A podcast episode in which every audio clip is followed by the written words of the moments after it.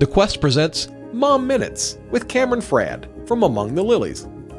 I don't know about you, but I feel like before I had kids, I was going to be the best and greatest mom in the entire world.